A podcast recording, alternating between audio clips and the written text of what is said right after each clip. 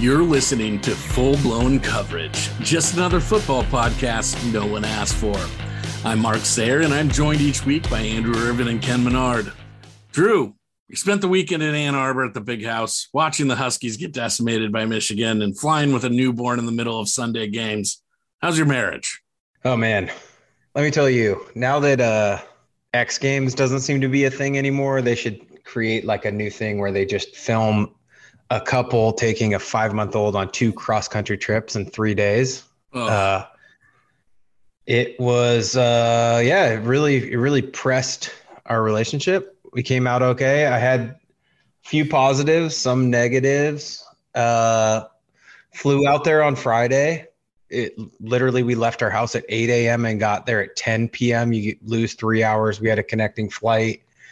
But Ann Arbor, the people of Michigan were awesome. There was 108,000 people there. A night game in Michigan was unbelievable. Had sideline passes for the game. So watched the first half on the field.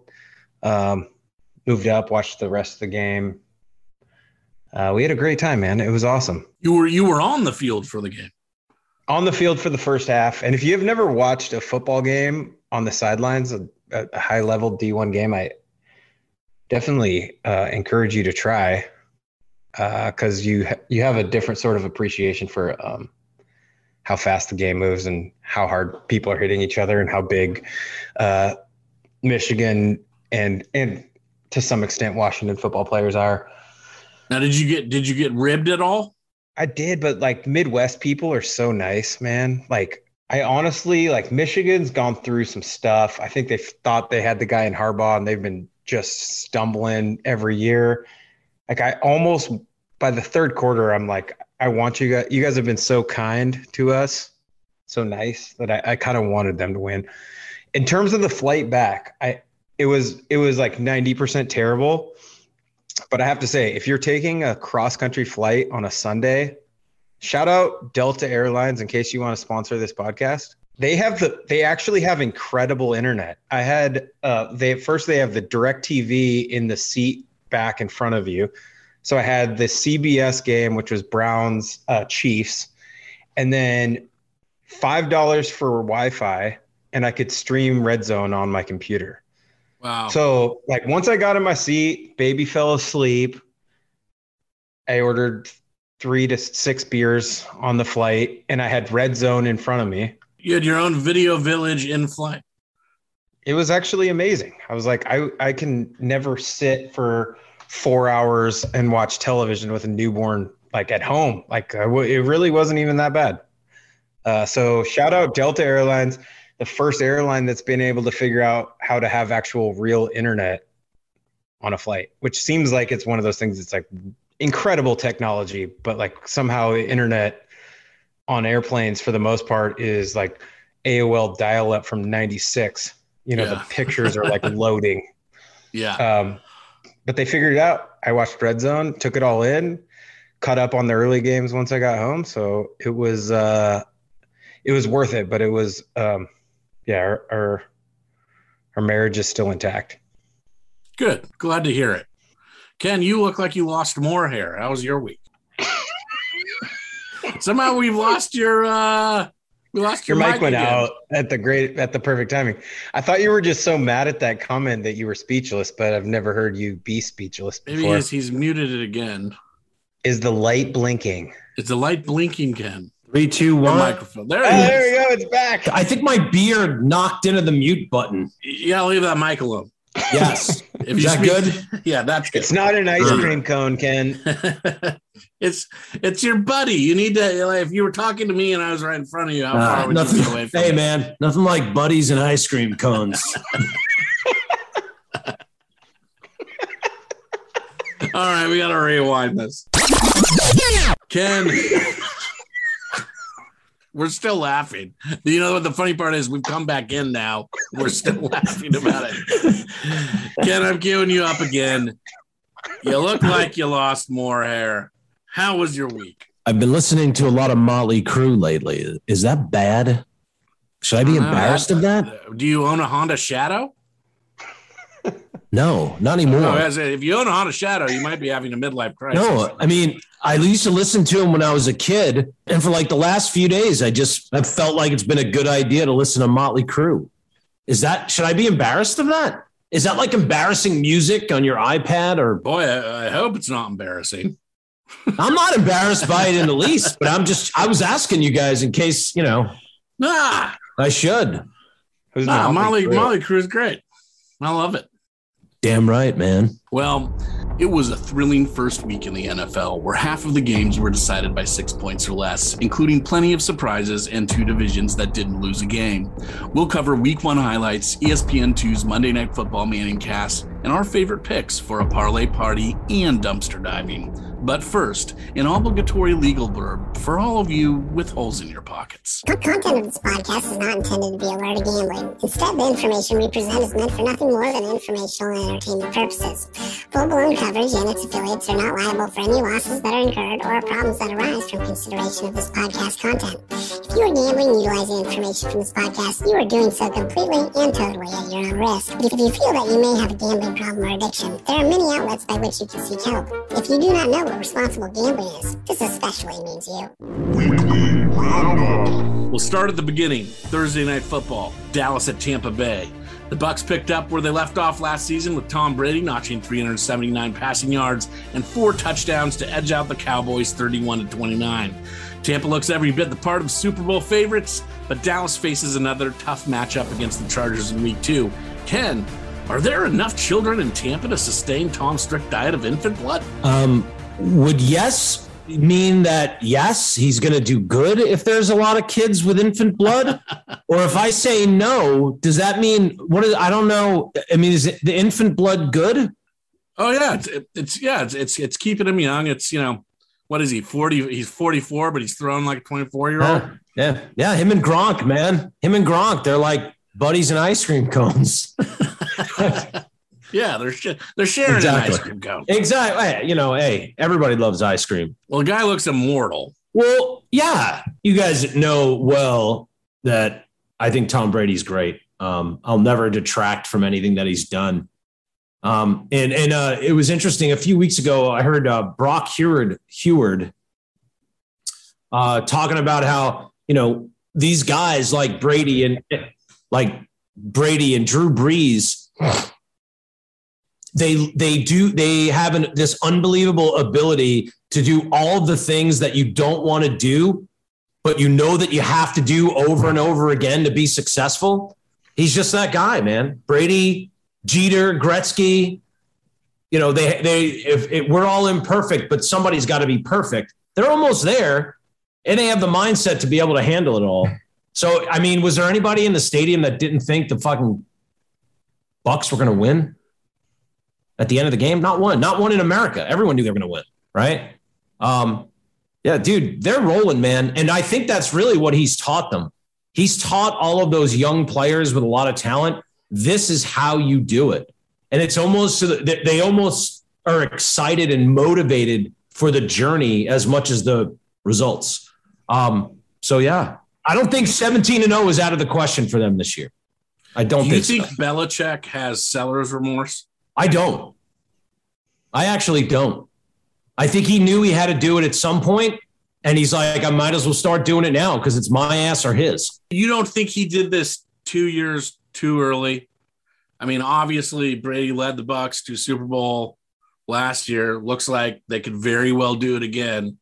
You don't think Belichick's thinking, fuck, I should have kept him another 2 years? I don't think Belichick thinks like that, man. He's thinking about the next game. Yep, exactly. And I mean, look, he's a human being. We're not robots as much as people want to make him out to be one. I mean, I'm sure there is at some point there has been some remorse about what transpired, but he's got to do the best job he can for the franchise.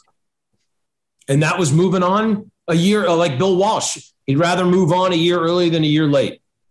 And he had to do something.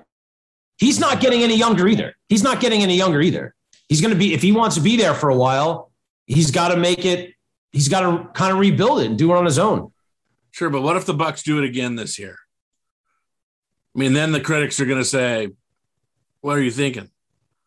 Probably they already do. Not to jump ahead and get to the Manning cast, but it was interesting listening to Russell Wilson during the fourth quarter of the Monday Night Football game. He kept bringing up, like, did you guys leave him too much time and all this? And it's interesting to get in the head of a current NFL quarterback, and like offenses are so ridiculous now. Back in the day, you would just try to score a touchdown to win the game. Like, that's what you're trying to do. Under 2 minutes, you're trying to score. Russell Wilson the whole time is talking about, like, should they run the ball three times now and then, or two times now and then pass on third down to get the clock down more. And it's a really good point. I thought that quarterbacks now have to be cognizant of it's actually really easy to score. I mean, if Tom Brady had 45 seconds, you wouldn't feel confident with the lead. If he had anything more than 20 seconds, you wouldn't feel confident. I just thought that was interesting because he brought it up multiple times about play calling and getting the clock down. And that's something that quarterbacks now really have to think about, because like defenses have no chance, especially against a quarterback like Brady that understands clock management and stuff. Everything. He understands everything going on at all times. He's got a great football mind. Totally. And I agree with you, Ken. Like just scoring isn't enough. Like you can't give Tom Brady a minute and 40 seconds or whatever he had and think that you have any chance of holding on to that lead. Nope. But my second point, I actually think the Cowboys and the Browns should feel pretty good. Like the Tampa Bay had their banner unveiled. They did all this stuff and the Cowboys were right in it. Yep. And then the Browns went into Kansas City, one of the hardest places to play. They made a couple mistakes, but both those teams, for teams that lost, kind of won. All right, well, the NFC West and AFC West are already locked in a battle for the best division in football, starting with the season with a collective 8-0 record, including strong performances from two of our Super Bowl long shot picks from last week in the Los Angeles Chargers and Seattle Seahawks. Drew, have all of your reservations about our beloved Hawks disappeared overnight, and would you like to publicly apologize to me for expressing them last week? No, I will not, but If the time comes where I need to publicly apologize to you, I will feel very good about it. I'll be very happy to apologize. I think Pete Carroll realized this actually 3 or 4 years ago, that the last advantage that a defense has that isn't going to be nitpicked, because you know Pete Carroll's a secondary guy, the LOB, all that thing. He was a defensive back in college. But really the last advantage that defenses have is getting pressure on the quarterback. And he's tried to do that. And I think the Seahawks have been very unlucky, I'll say. I mean, think about it. They drafted Malik McDowell extremely high, never played a game for the Seahawks. He traded for Jadeveon Clowney. I think there's mixed results there. It probably didn't work out as well as he would have thought. Last season, they drafted Darnell Taylor, who they were super high on. He never played a game. Bruce Irvin tore his ACL on the first game. Like, Pete Carroll knows that he needs to get pressure on the quarterback, and he finally actually has a unit that looked ridiculous on Sunday. I think if they stay healthy, they're deep, and he realizes, like, this is the last thing the defense has. You can't call pass interference on the defensive line. He obviously put all his chips on the defensive line. The cornerbacks are suspect, to say the least, but he's like, hey, if we get pressure, we can make things happen. And as you know, I'm usually a Seahawks pessimist, but they looked fat. Their defensive line looked fast, and that was against a very good Colts offensive line.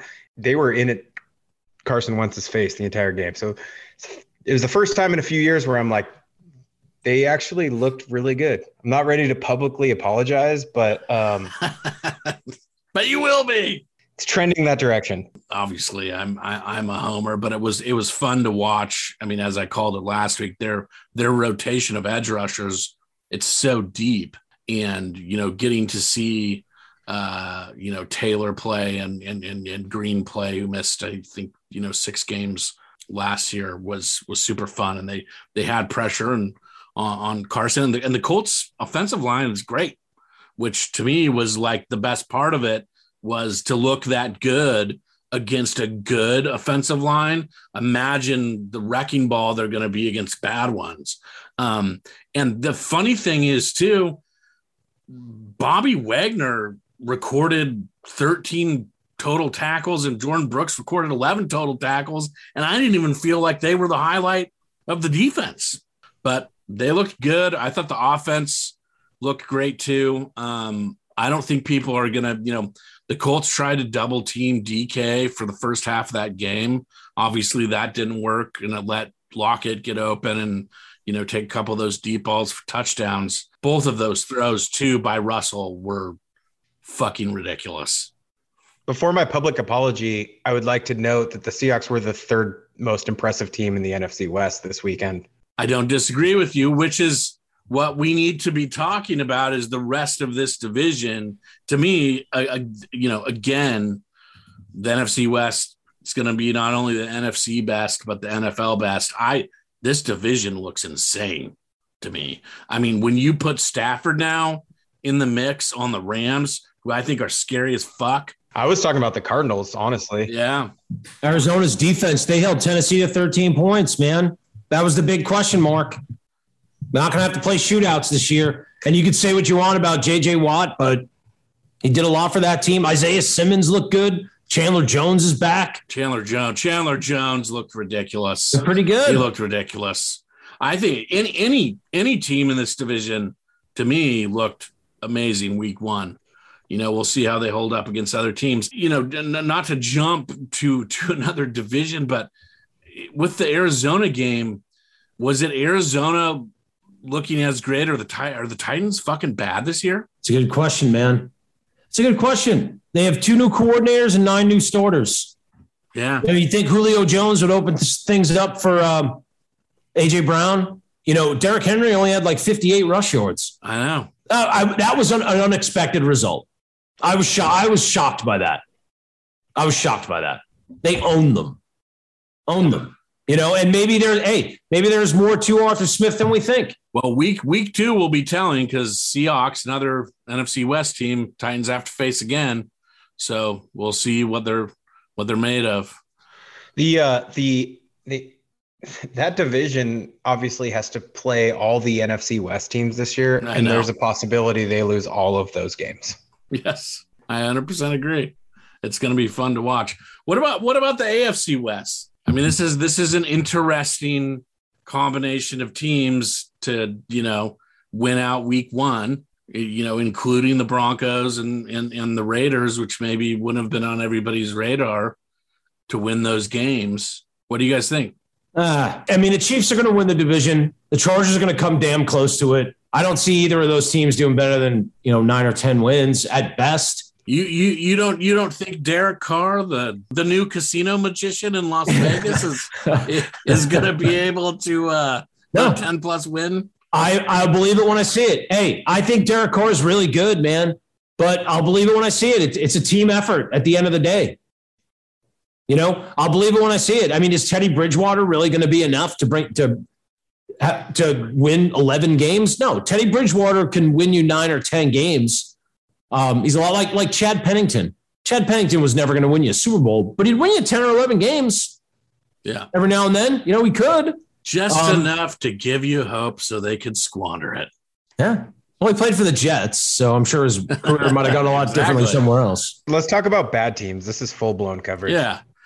Well, we can. Not all divisions are created equal. The NFC North posted 4 L's, and every other division in the AFC other than the West only logged 1 W. Ken, you're an expert in the NFC East, but will another division eat the raspberry cobbler in 2021? I am the East Coast expert on this show. I'll tell you right now, going back to what we talked about before, I don't know if the Cowboys are a Super Bowl team. I don't think they are. Maybe they can sneak into an NFC Championship game. They look pretty damn good. I'm a big Dak fan. It's only week one. They lost to a really good team, but it was promising from that perspective, right? So in the NFC East, you got the Cowboys are probably going to win that division. Taylor Heineke might actually be an upgrade over Ryan Fitzpatrick over the long haul. You never know, but, Jalen Hurts looked pretty good.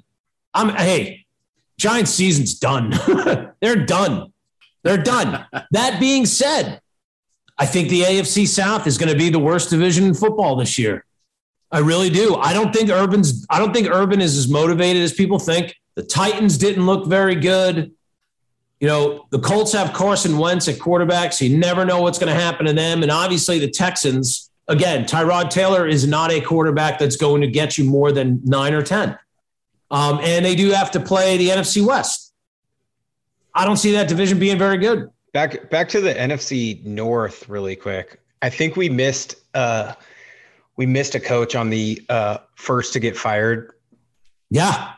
Talk we had last week. Mike Zimmer might be out, and he might take himself out. Like, yeah. He's the kind of guy that might just be like, this isn't working. They looked bad. Their identity is obviously run the ball and play defense, and they're not playing defense, and that's got to be frustrating as hell for Mike Zimmer.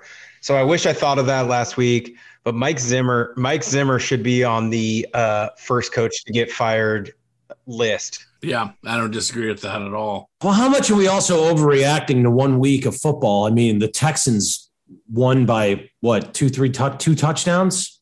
Mm-hmm. That's not reality. But then again, I'm sitting here saying the Giants' season's done. So the Giants and Jags season is over. It's done. Well, to sort of piggyback on a couple of the quarterbacks in these divisions, we got to see each of the top 5 rookie quarterbacks play in week 1 that we discussed on our last episode. Drew, you were high on Trevor Lawrence. He certainly put up some stats against the Texans, even if they did include 3 interceptions that resulted in a loss. Is his future still bright, or is that just the sheen of his voluptuous hair? Well, talking about overreacting, again, like I said last week, I was commenting on Trevor Lawrence's NFL career potential, not his first game potential. But an interesting stat, sort of brought this to light last week, but in high school, Trevor Lawrence was 38-0 in the regular season. At Clemson, he was 31-0 in the regular season, and with the Jacksonville Jaguars, he's 0-1. So that just shows you what the Jags do to people. But he still had the 4th most passing yards in NFL history for a rookie quarterback. I'm not really ready to jump off on Trevor Lawrence. I think he's really good. I just think still threw 3 touchdowns and 332 yards. Like, he still looked good to me. He did. He looked like he belonged. He did. He was running up a hill with, like, trying to dodge a bunch of boulders that were running at him. But I'm not ready to jump off Trevor Lawrence after 1 week. But yeah, it's just proves to you that it sucks playing for the Jags. Yeah, it has to. You know who else threw 3 picks in his first start? Peyton Manning. Yep, Peyton Manning. Check this out. So in a 24-15 loss to the Dolphins, Dan Marino was the quarterback. 21-37, 302, a touchdown and 3 picks. But I went back a little bit further to another prospect Trevor Lawrence has been compared to, John Elway. Damn, I'm all over this shit. All right. They beat the Steelers 14-10 in Pittsburgh. It was Terry Bradshaw's last season. Franco Harris scored the only touchdown for the Steelers. That's crazy. Elway 1 for 8, 14 yards and a touchdown. Steve DeBerg 4 for 8, 35 yards and a touchdown. The Broncos ran the ball 38 times for 138 yards that day. So, you know, yes. Are we overreacting a little bit to a guy who threw 3 touchdowns and 332 yards in his first game? Probably. I just think there's a lot of chaos down there he's going to have to deal with, you know. I mean, like I said last week, Mac Jones, mistake-free football. Zach Wilson looked like he belonged. I mean, I was actually pretty impressed by them. And maybe it's just the way of the NFL today with all the reps they have in passing league, but he didn't start, but I thought Justin Fields, the little bit that he did play. I mean, you know, I was, like I said last week, I'm high on him, and I think he'll be starting in a couple weeks. He left you wanting more. I mean, He had a couple memorable moments. He had a big hit on Marquise Goodwin, I think, in like a 9-yard completion on their opening drive, and then in the 3rd quarter, he had a nasty scramble, like a 3-yard scramble, but it was between defenders, which he dove into the end zone to score a touchdown. The nasty scramble seems like something you could order at Waffle House. Yeah. Yes. Oh, it sounds legit. Hell yeah. And Trey Lance threw a touchdown pass too. He did. He did. Yeah. Everybody had some action. Everybody got action. It was one of those nights. One of those nights. Back to your question to Ken about Brady and Belichick. Mac Jones looked really good. He did. He looked awesome. He looked exactly as Ken described him last week to me. He looked like the best. He looked like the best rookie quarterback this week to me. He's the best guy for the job. That's not going to lose it for you.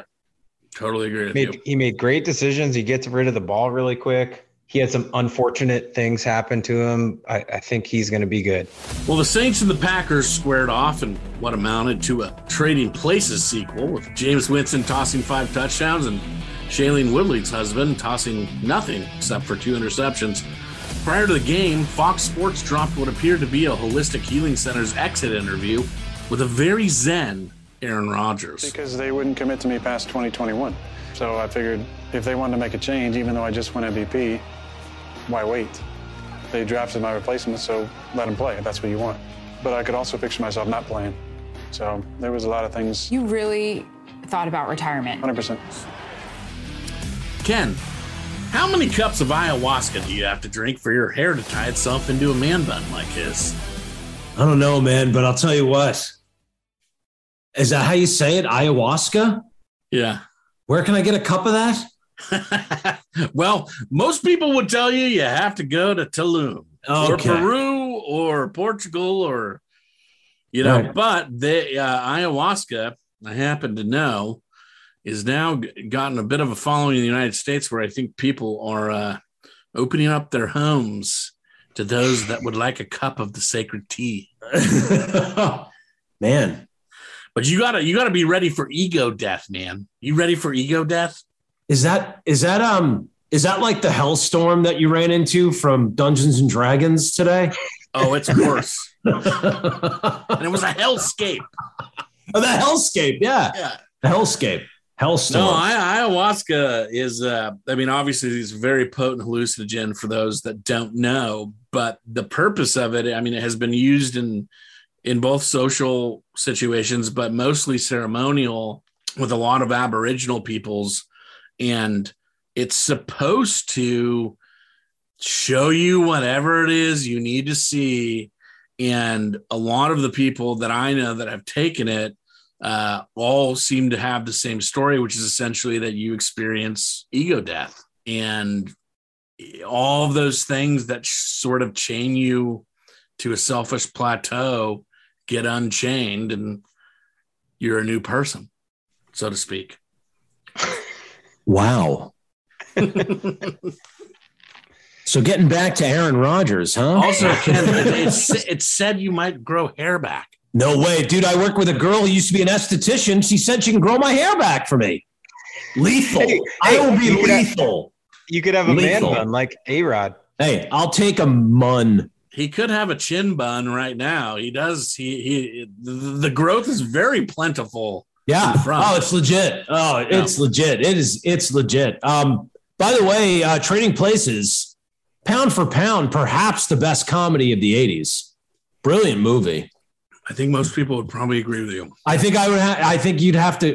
What else would there be? Revenge of the Nerds. Except for me, because I've never seen it. Never seen it. Hear no evil, see no evil. Oh, that's a phenomenal movie. You know what's crazy is that Jameis Winston wanted to go to New Orleans to learn. Speaking of ego death, right? National championship, Heisman Trophy, first round pick, throws all these interceptions and has the self-awareness to say, you know what? Maybe taking a step back and learning a little more is going to help me take 2 steps forward. So I give him all the credit in the world for that. And he went to what better place to go to learn how to be a better player? And there was a great article. They asked him what play was the best play of the game. And he said, he threw the ball away. Whereas maybe a couple of years ago in Tampa Bay, he would have tried to squeeze it in there. Right. He mentioned that he saw the backer in the flat covering the back out of the backfield. And, instead of trying to squeeze it in there, he threw it away. He seemed like a different quarterback to me. Yeah. I mean, it goes to show you, put a guy in a different system, mm-hmm. and have him have been humbled a little bit. And coached properly. And it's nice to see a player like that, change the narrative on his career potentially, which, I mean, obviously, he really already did, but long-term, I'm kind of rooting for him now. I think you kind of have to. But as far as the other guy goes, here's what I'm going with for that. We need more time to see what happens. It's week one. RELAX. Let's all take some ayahuasca and relax. Yeah, ayahuasca and relax. You're absolutely right. Buddies and ice cream cones. He's going to have a great week next week. It's going to be great. And they have a great team. They have a good team. And everyone's like, Packers. And I'm like, dude, it's week one. Overreaction. Huge overreaction. I would normally agree with you guys. I got to tell, I don't know. Watching that Fox Sports interview, for me, I just don't think that guy gives a fuck about playing football right now, at least in a Packers uniform. And I know that they have the Lions this weekend, which he very well may have a bounce back game because their defense is fucking terrible.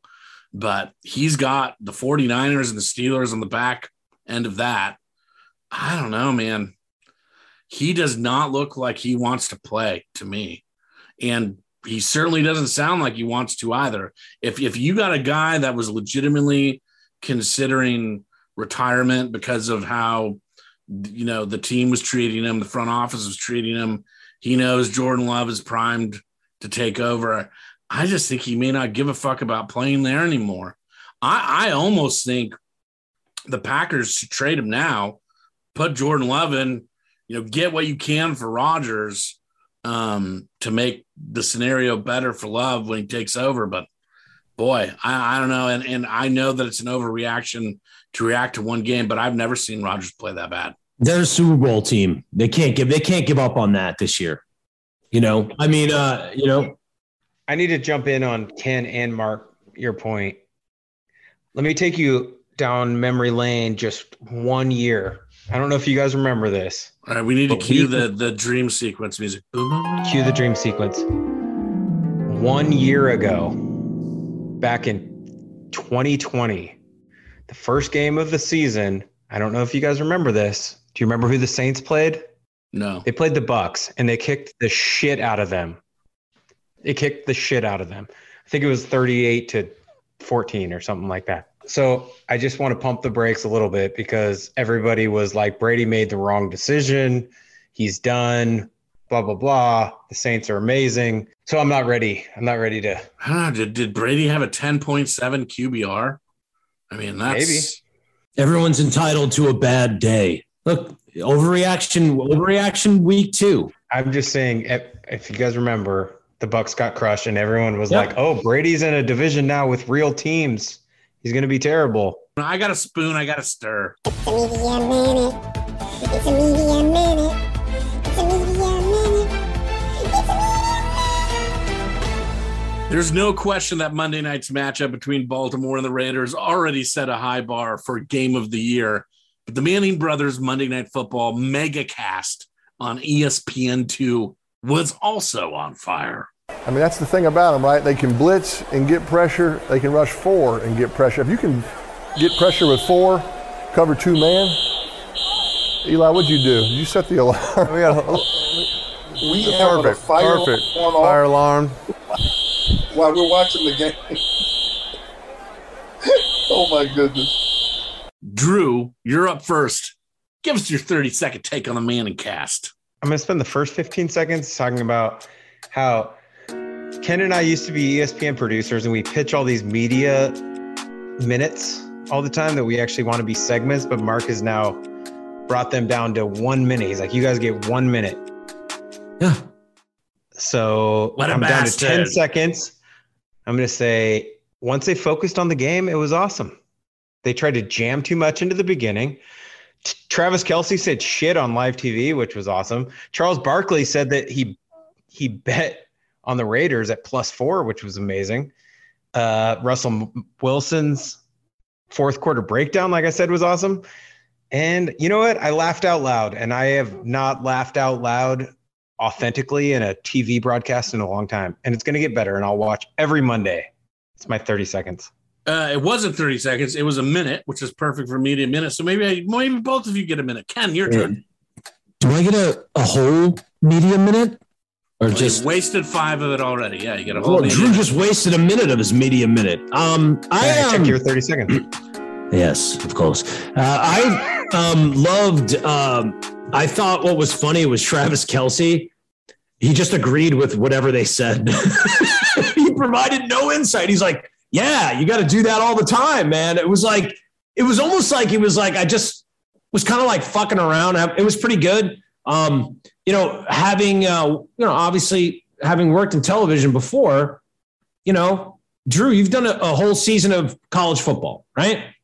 The first show of the year, not going to be nearly as good as the last one because you build, cohesion, right? So, anybody coming down on this show to think that Peyton Manning is going to let something like this be a failure in his life is crazy. But I liked it. I thought the best part was just all of the detail from the quarterbacks and what they're looking at when they walk up to the line of scrimmage and pre-snap, post-snap, after the play is done, how they're already getting the coach telling them other things in their ear. Like the play's done and I deserve more than that. Anyway, in my opinion, the detail that they were taking you through was amazing. Amazing to be able to have to think and process and all that information and think a play or two or three ahead that fast and that short of a period of time. We're just sitting here watching on TV and 20 seconds, we could flip to another channel and come back before the snap. Ken has a mental illness where he can't talk for less than a minute. So we apologize to all of you. It's media minutes, plural now. However, Mark, first of all, producer Mark, this was your fault for actually thinking you could ask us a question about television and it go less than a minute. Second of all, can you just speed up our voice so this is like played it 8 times? Yeah. I'll do it like the Elvin and the Chipmunks I did at the beginning of the show. I do agree with both of you. The one thing we haven't mentioned is how terrible the audio mix was, which they got to figure that out for subsequent broadcasts because that was. I wanted to listen to all of it because I found it fascinating and fun. But the audio was so bad that half of the time I couldn't hear what they were saying because they had the sound mixing in from the stadium at a level that was higher than what they were. And it was untenable. They were also interrupting each other worse than 3 guys eating ice cream doing their first podcast. It was 3 dudes eating ice cream doing their first podcast. Yeah. Yep. I do know the producer. I do know him. I worked with him many times for several years. So it was kind of funny to hear his voice on the air telling him a commercial was coming.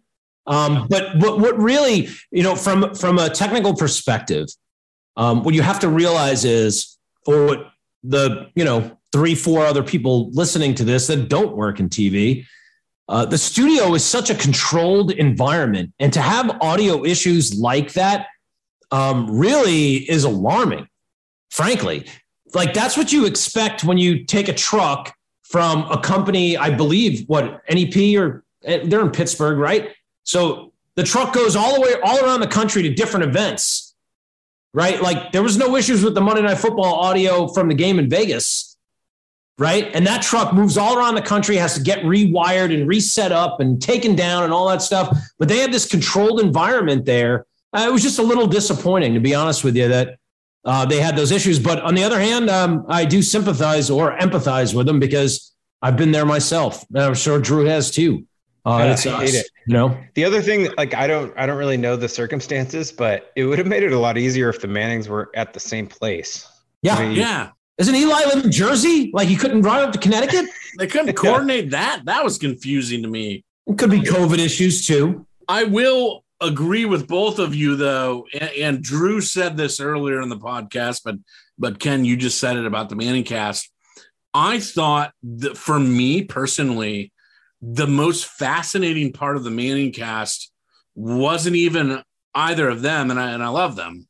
It was fun to have them do it, but it was to have a present day quarterback like Russell Wilson commenting on the game in a season in which he's an actual player was like super fascinating to me because there's also this part, you know, especially as like a Seahawks fan where I'm like, well, don't tell them what you think about it too much. You know, like, what are you going to do in this scenario? But at the same time, it was fun to hear and to have a legend like Peyton, you know, and Eli in his own right as well, you know, to talk about, you know, looking at these defensive formations, you know, given whatever the context of the game is, if it's in the, you know, fourth quarter and there's only this many minutes left, detail. You're doing clock management and it's this down and this many yards and what's going through your head. It was fascinating. Fascinating, yeah, I agree. The level of detail was amazing. Also, Eli Manning is low-key hilarious. Oh, he's hysterical. He's hysterical. I think I texted you guys last night. I texted you guys this last night. He is a large human being. He does not look like it on TV, but when I met him, I got to meet him and Tom Coughlin and Justin Tuck.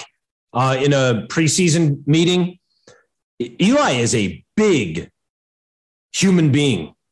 I know, and it's amazing that like 90% of it is his forehead. Yeah, exactly. I just, but like I was like one of those people you're blown away by.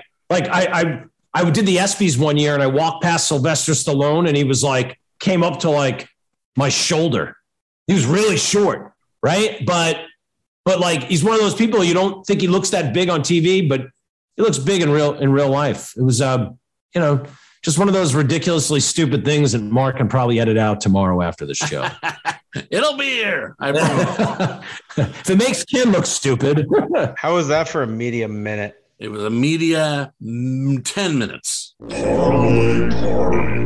Ken, ugh, can't believe I'm saying this. Titans and the Jags are picking shoelaces out of our teeth. Drew has established parlay clout with the Raiders, routing the Ravens outright. But it's a new week and a new world. What you give me for week two? I have the Rams -3 in Indianapolis. For one reason and one reason only. That unbelievable throw that Matthew Stafford made on Sunday night and the amazing camera angle that saw him drop it throw it across the field, 57 yards or whatever it was. That was an amazing throw. They look good, man. They look good. Well coached. Everybody's on board. You know, man, he looked good. Yeah, I like that pick. Quick question. Have you ever met like a grown man that goes by Matthew? Like if you called him Matt, he's like, it's Matthew.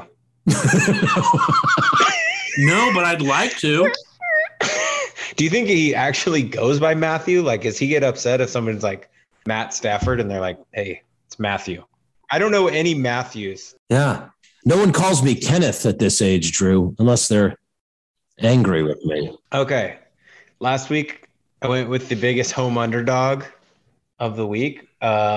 This week, I didn't really love any of the home underdogs, but I decided to go with the underdog that's going to have more fans than the home team, taking the Cowboys at the Los Angeles Chargers. That thing's going to be 65% Cowboys fans, +3. You know, the Chargers showed it last week that they actually won a game that they would have lost historically. Mm-hmm.